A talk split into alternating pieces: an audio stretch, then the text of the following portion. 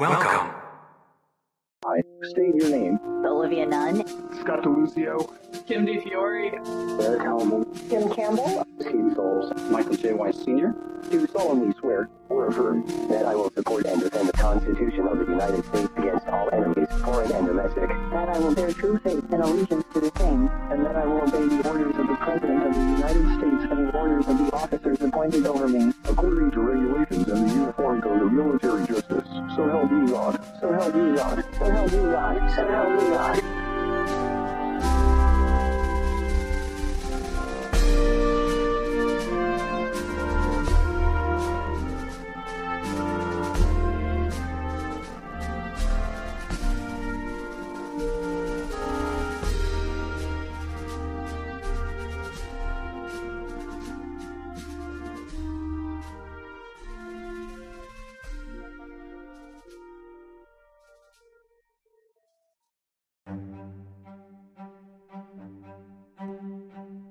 Welcome to the Mettle of Honor podcast with your host, Tiffany Martz-Ching. In this series entitled, Take a Knee with Tiffany, we hear from military service members and veterans who share their personal stories about some topics that are quite taboo.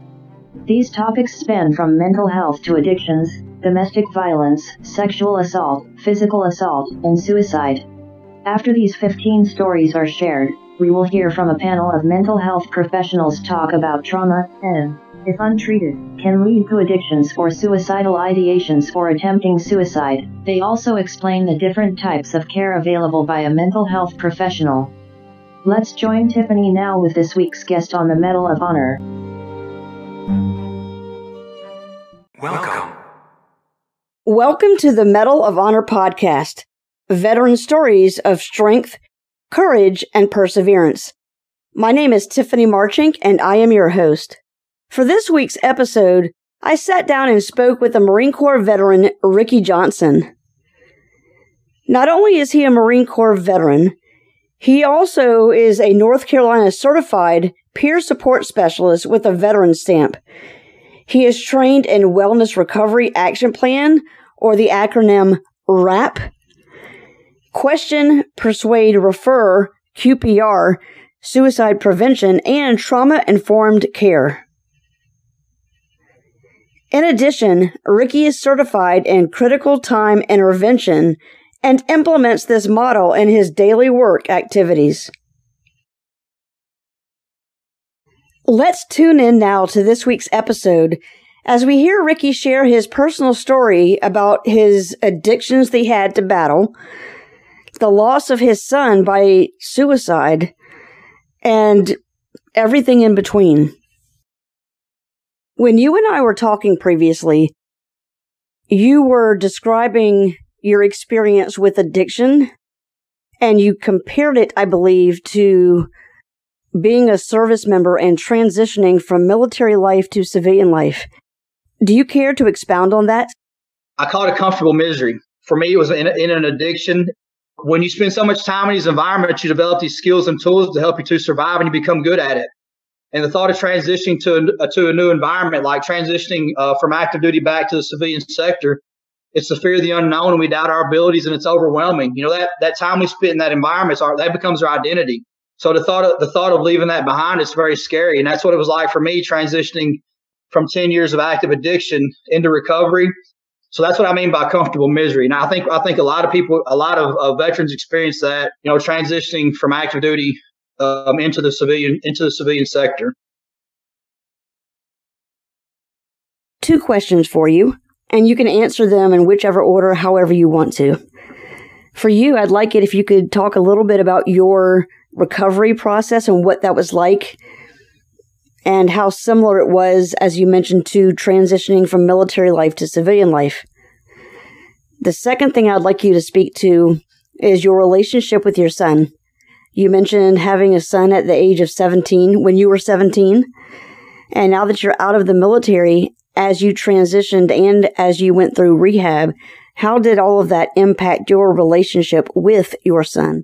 When did my recovery start? So, Tiffany, for you to get the full effect of who I am, I'll paint the picture for you. Besides being a 5-year Marine veteran, I'm also a 3-time convicted felon. for methamphetamines and DWIs. I done some time in prison. I spent 5 years on felony probation. I paid to the state of Missouri close to $16,000 in fines and court costs. Tiffany, in the past 25 years that I could legally drive, I've not had a driver's license for 17 of those years. My last DWI, I lost my license for 10 years, and I'm eligible to get them back today or now, but it's going to be a long process. I have no bitter feelings toward law enforcement at all. Law enforcement done their job with me. I proved that I was reckless behind the wheel of a vehicle. Everything that I was charged with and convicted of, I was 100% guilty of doing. Don't make excuses. I did it. I knew what I was doing, and I got held accountable. I believe no matter what the topic is, that can be the most difficult thing to do. Acknowledge what you have done wrong. Admit that you have done wrong. And to accept the punishment and move forward. For you, moving forward with those things, you actually did some collaboration with the local police department, right? I share with law enforcement my perspective, and they share with me theirs, so we can better support one another. And I speak in courts. Anything I can do to assist law enforcement, where maybe they need some of my perspective, that's what I do. I was living with my stepdad. I think I was 31, and he got sick of my mess, and he said, "Listen, Ricky, I'm done with you. Figure it out." He said, "You won't stop lying. You won't stop stealing. You're a terrible example to Landon. You won't keep a job." And he put me out, and I was homeless for a couple years. And when I say I was homeless, Tiffany, that doesn't mean I was living under a bridge. I was couch surfing. I was using people. I was manipulating, and that's how I was surviving. The transition for me happened. I ended up in a rescue mission, okay? And Tiffany, this rescue mission, I had 3 changes of clothes to my name, and that was it. I done lost everything. You know, I was at the very bottom. I burned every bridge that I had, and my family and friends were sick of my mess. I met my wife. Meeting her saved my life. She believed in me. She saw something in me I didn't see. Prior to meeting her, meeting her motivated me to be the best possible man that I could be, and I knew that I had to be the best version of myself. Prior to meeting my wife, I was very promiscuous. I was reckless with no morals and values. My wife's the epitome of morals and values and principles, and she set boundaries. She set some boundaries with me in the very beginning. She's like, "Listen, Ricky, if we're going to be together, this is the way it's got to be." She's like, "You got to stay sober, keep a job, and respect me." And she loved me enough to hold me accountable, and I needed somebody to do that. My wife's got 2 master's degrees, and I got 3 felonies, so we're like the yin and the yang. We balance one another out. I've been sober for around 9 years now.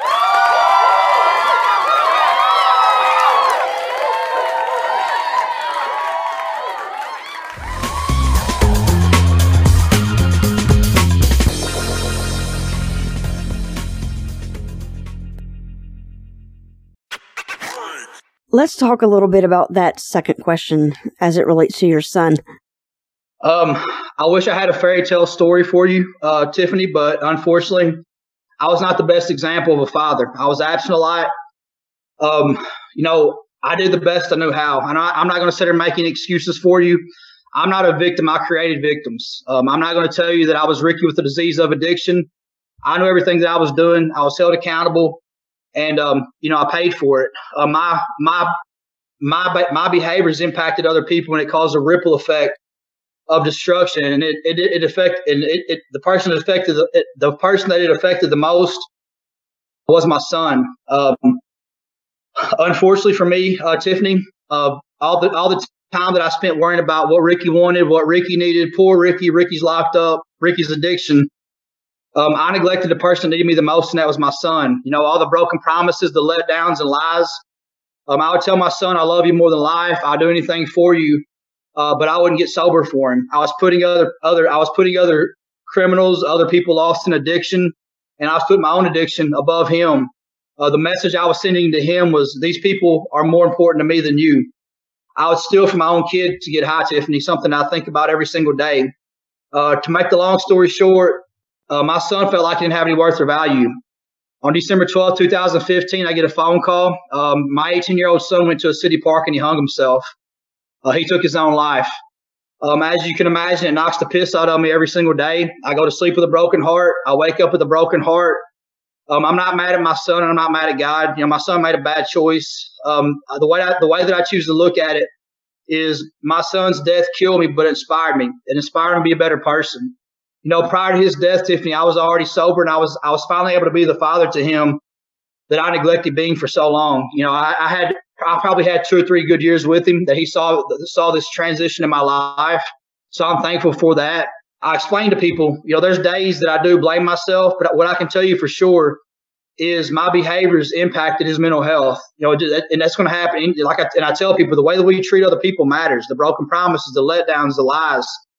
So every single day when I leave my house, I'm very aware from the beginning how I treat people matters. You know, when I leave my house, I'm held accountable from the very beginning. You know, there's days that I wake up discontent, pissed off. I don't have license. I can't drive. I got 3 felonies. My son's dead. You know, there's many excuses I could use to be a negative individual, but I refuse to do that. I refuse to take out my trauma on other people. The quote that I live by is, "If a man is right, his world is right." People often ask me, does it get easier? And, you know, it's not that it gets easier, but I'm just more prepared and better equipped to deal with it now than what I used to be. It's like riding a wave of emotions. It comes and it goes. I'm just somebody that I don't lay in it. I don't let myself get obsessed and consumed with it, because it will control me. So now I try to do something positive with my life and try to do the best that I can by giving back, talk about the red flags that I saw with my son, how my behaviors impacted his life. You know, Tiffany, when I share about the way my behaviors impacted his life, I don't say that. I don't do that to people. I'm not there to shame them or judge them or insult them. I'm just sharing with them what I did myself and how I saw that impact my son. And my hope is for that they can, if they're doing the same things, that they can look at herself in the mirror and be like, you know what, I need to make some changes. I can see, you know, how what Ricky was talking about. So at the end of the day, I think what matters most is not all the bad or negative things that a person has done in their life, but what a person does from this point on that makes a difference. So to use you for an example, the illegal substances that you found yourself caught up in, the getting in trouble with the law, losing your driver's license because of those mistakes that you made, yes, those things happened. And you said that you take the onus of those mistakes that you have made. So at this point, you have a choice. You can either wallow in your sorrows of losing your son, or woe is me because I did this or I did that or I didn't do this. Or the better choice is to get the counseling, the help, the resetting of your mindset to move forward in life, to live a better, more positive life. And it sounds like that's what you're doing. But not only that, you're taking the loss of your son, you're taking the bad decisions that you have made, and you're using your story to collaborate with law enforcement. You're using your story to help others that you interact with to not make the same mistakes that you have. And if you run into somebody who has made that same mistake, you're saying, hey, look, I get it. I've been there. You need to watch yourself, or you might find yourself in the same place that I found myself. And I think that's amazing, to be able to take your junk and use it for the good of the community and those who you come across. Oh, so piggyback off of what you just said, a quote that I live by is, a smart man learns from his own mistakes. A wise man learns from the mistakes of others. And that's why I'm so open about sharing, you know, my life.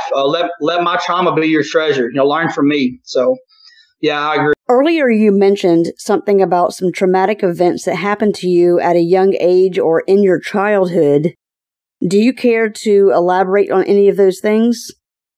Yes. So 2 things that had a very traumatic impact on my life was being sexually violated. I got molested as a kid. I was a young kid. I was probably between the ages of 6, 7, and 8, somewhere in that time frame. It was by an older cousin. I got molested. It wasn't a scenario where I was just held down and somebody overpowered me. It was one of those situations where I knew it was wrong. I knew something wasn't right, and I hesitantly participated. I didn't realize until later on down the road in my life that, you know, looking back, that I was taken advantage of and I was violated. I didn't tell my parents, I didn't tell my mother about it until I was probably, it was probably about a year before my mother passed away. So it was way down the road. And I never told anybody who it was. I just, I dealt with it. But obviously, suppressing those things, it had a very traumatic impact on my life.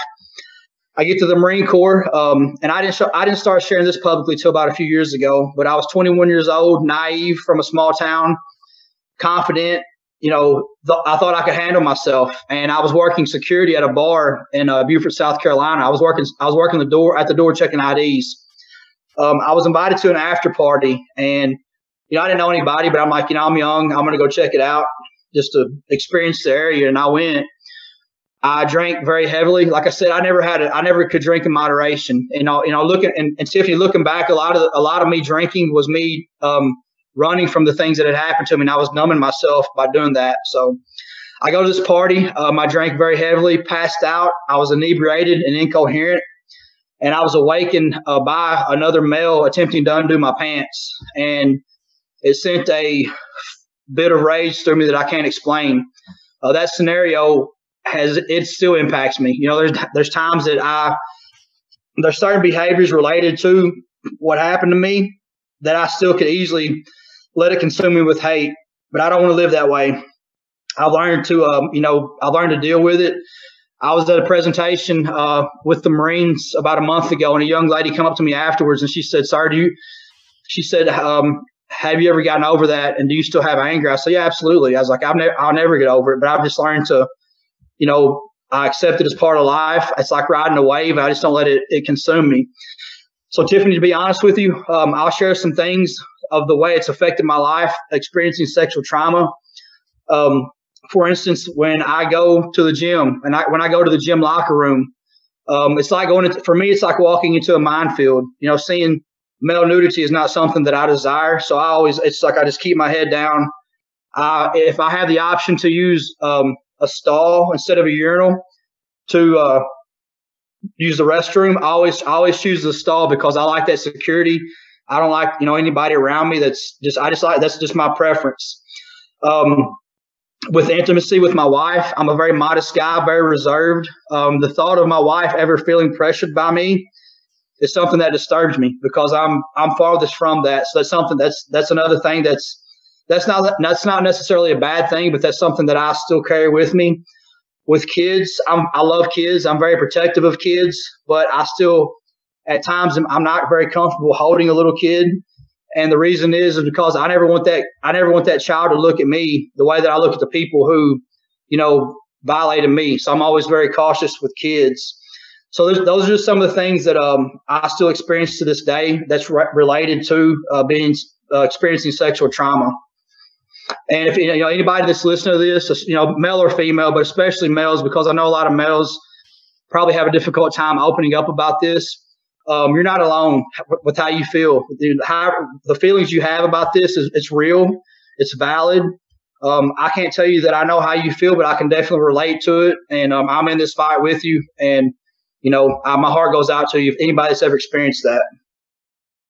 Marine Corps veteran Ricky Johnson. Thank you so much for coming out and sharing your story with me and the audience of the Mettle of Honor podcast. I really do appreciate you taking the time to do this. I wish you all the best as you move forward in life, impacting other people's lives from your experiences in life. Well, I appreciate you having me on, Tiffany.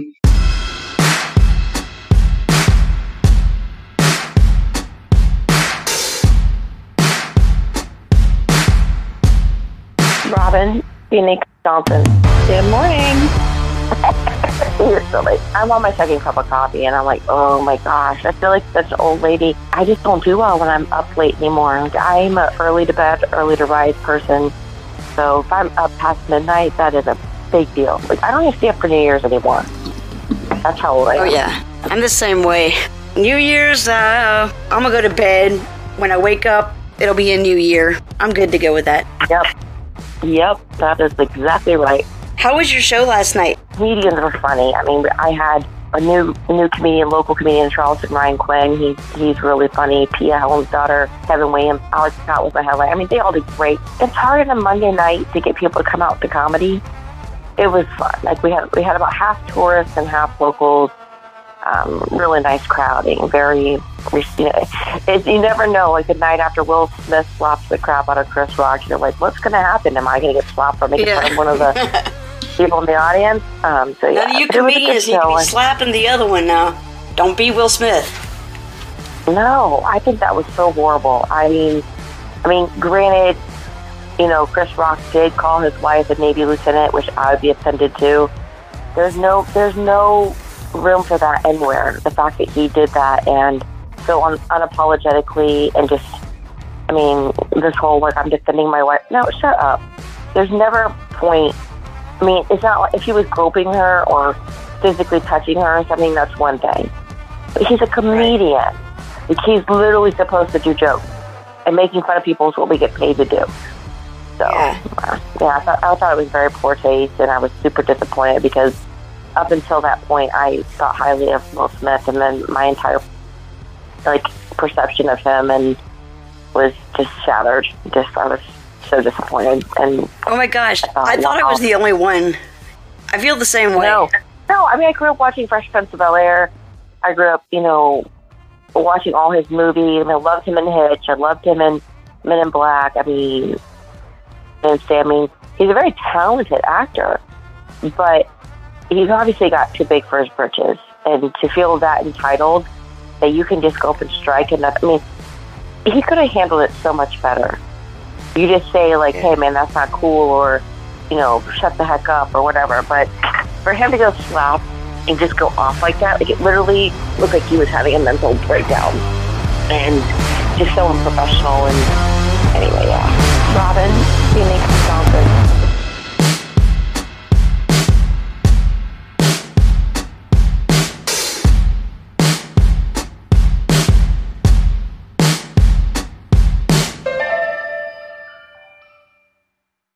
Thank you, and have a nice day.